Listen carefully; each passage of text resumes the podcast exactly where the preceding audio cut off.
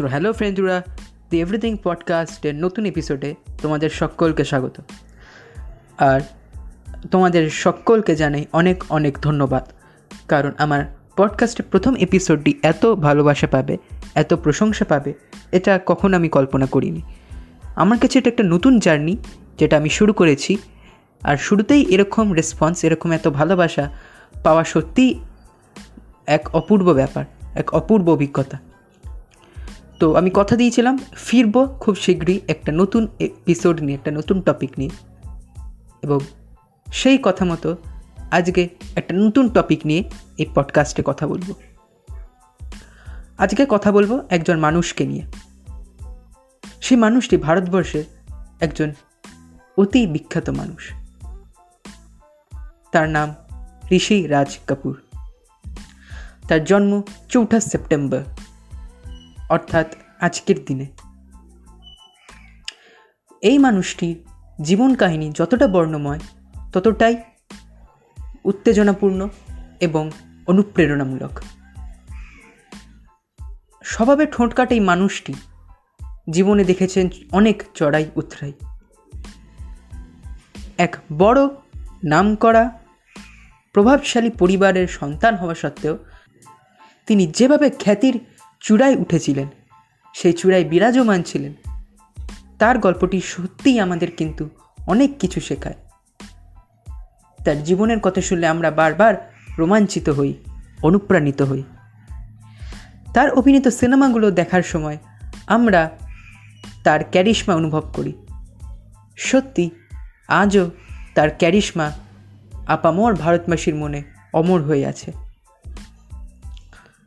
কখনো জুলি, কখনো চাঁদনি, কখনো বা সাগর। ঋষি কাপুর বারবার নিজের ইমেজকে ভেঙেছেন এবং রোম্যান্টিক হিরো হিসেবে নিজেকে উদার করে তুলে ধরেছেন। ঋষি কাপুর এমন একজন ব্যক্তিত্ব যিনি তার অভিনয়ের দুটো ইনিংসেই ডবল সেঞ্চুরি হাঁকিয়েছেন। রোম্যান্টিক হিরো হিসেবে অ্যান্টি হিরো হিসেবে সাইড ক্যারেক্টার হিসেবে তিনি বলিউড ইন্ডাস্ট্রি কাঁপিয়ে দিয়ে গেছে। কি করে আমরা ভুলতে পারি অগ্নিপথের রউফ লালাকে? সেই প্রথমবার নেগেটিভ চরিত্রে অভিনয়। ঋষি কাপুর বুঝিয়ে দিয়েছিলেন, একজন রোম্যান্টিক হিরো অনেক বড় ভিলেন হতে পারে। শ্রী চারশো বিশ সিনেমার মাধ্যমে ডেবিউ করা ঋষি কাপুর তখন খুবই ছোট ছিলেন। পরবর্তীকালে মেরা নাম জোকার সিনেমায় তার বাবার ছোটবেলার চরিত্রে অভিনয় করার পর ঋষি কাপুরকে তার বাবা শোম্যান রাজ কাপুর লঞ্চ করেন ববি সিনেমার মাধ্যমে। যেই সিনেমাটি ভারতীয় সিনেমার ইতিহাসে একটি কাল্ট ক্লাসিক হয়ে যায়। ঋষি কাপুর, ডিম্পল কাপাডিয়ার সেই কেমিস্ট্রি আরও অনেক সিনেমাতে দেখা গেছে। কিন্তু ববির মতো সেই ক্যারিশমা কিন্তু আর কখনোই ক্রিয়েট হয়নি। এছাড়া পরবর্তীকালে বলিউডের শেহেন শাহ, অমিতাভ বচ্চনের সাথে অনেক সিনেমায় তিনি অভিনয় করেন। নসিব, কুলি, আজুবা আমার একবার অ্যান্টনি, এছাড়া আরও অনেক সিনেমায় তাদের জুটিকে দেখা গেছে এবং এই জুটি সমান তালে অভিনয় করে গেছে। গোটা দুনিয়া ঋষি কাপুরকে চেনে অভিনেতা হিসেবে। কিন্তু ঋষি কাপুরের একটি আলাদা পরিচয়ও রয়েছে। নব্বই দশকে একটি সিনেমা পরিচালনা করেন ঋষি কাপুর। সিনেমার নাম আ আব লট চেলে। এই সিনেমাটিতে অভিনয় করেছিলেন অক্ষয় খান্না, সুমন রঙ্গনাথন এবং ঐশ্বরিয়া রায়। এই সিনেমার একটি খুব পপুলার গান রয়েছে, মেরা দিল তেরা দিওয়ানা मैं তো তুঝ পে মারতি হু অনেকেই হয়তো এই গানটি শুনে থাকবেন।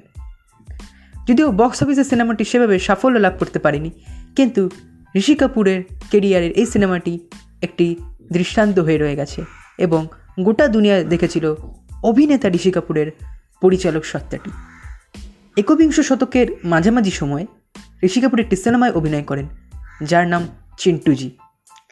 এই সিনেমাটিতে একটি গান ছিল। যেই গানটি তৈরি হয়েছিল, বিভিন্ন পৃথিবী বিখ্যাত পরিচালকদের নাম দিয়ে, যেমন আকিরা কুরোসাওয়া সতীশ রায় এরকম। দক্ষিণী সুপারস্টার কমল হাসানের একটি সিনেমা ছিল, এক দুজেকে লিয়ে। সেই সিনেমার একটি বিখ্যাত গান ছিল, মেরে জীবন সাথী, প্যার কিয়ে যা। এই গানটি তৈরি হয়েছিল বিভিন্ন বলিউড সিনেমার নাম দিয়ে, যেমন মেরে জীবন সাথী, প্যার কিয়ে যা জওয়ানি দিওয়ানি খুবসুরত ইত্যাদি। সেরকমই এই গানটিও বিভিন্ন পৃথিবী বিখ্যাত পরিচালকদের নাম দিয়ে তৈরি হয়েছিল। Bernardo Bertolucci, Akira Kurosawa, Satyajit Ray, এরকম। গানটি আজও ইউটিউবে অ্যাভেলেবেল রয়েছে, আপনারা চাইলে অবশ্যই শুনতে পারেন। ঋষি কাপুরকে নিয়ে যদি আমি কথা বলতে শুরু করি তাহলে পডকাস্টটি একটি সিনেমার মতো হয়ে যাবে। আসলে মানুষটাই এই রকম তার জীবনও কিন্তু কোনো সিনেমার থেকে কম কিছু না স্বভাবে বরাবর ঠোঁট কাটা ছিলেন ঋষি কাপুর। সামনে কে আছেন তাকে তিনি তোয়াক্কা করতেন না। তার মনে যে কাজটি সঠিক মনে হতো, সেই কাজটি করতেন, সেই কথাটি বলতেন। নিজের অটোবায়োগ্রাফি খুললাম খুলনাতেও এরকম অনেক ঘটনার তিনি উল্লেখ করেছেন। আজীবন প্রিয় আমাদের এই মানুষটি, গত বছর তিরিশে এপ্রিল আমাদের সকলকে ছেড়ে অমৃতলোকে যাত্রা করেন। এক বর্ণময় অধ্যায়ের অবসান ঘটে। সেই ঋষি কাপুর, যাকে দেখে সত্তরের দশকের অনেক মেয়েরা চোখে হারাতো তাকে। অনেক মেয়েরা পাগল ছিল যার জন্য। এবং যে ঋষি কাপুর অভিনয়ের দ্বিতীয় ইনিংসে বুঝিয়েছেন, অভিনয় করা কাকে বলে অভিনেতা কাকে বলে? সেই ঋষি কাপুর আজ ভগবানের দুনিয়ায় তার ক্যারিশমা দেখাচ্ছে। আজ তাই তার জন্মদিবসে তাকে জানাই অনেক অনেক শ্রদ্ধার্ঘ্য। আপনি যেখানেই থাকুন, ভালো থাকুন। এবং পরজনম বলে যদি কিছু থাকে, তাহলে অবশ্যই আবারও ফিরে আসুন ঋষি কাপুর হিসেবে। তো বন্ধুরা, এই ছিল আজকের এই পডকাস্ট ঋষি কাপুরের জন্মদিবসে আমার একটি ছোট্ট নিবেদন।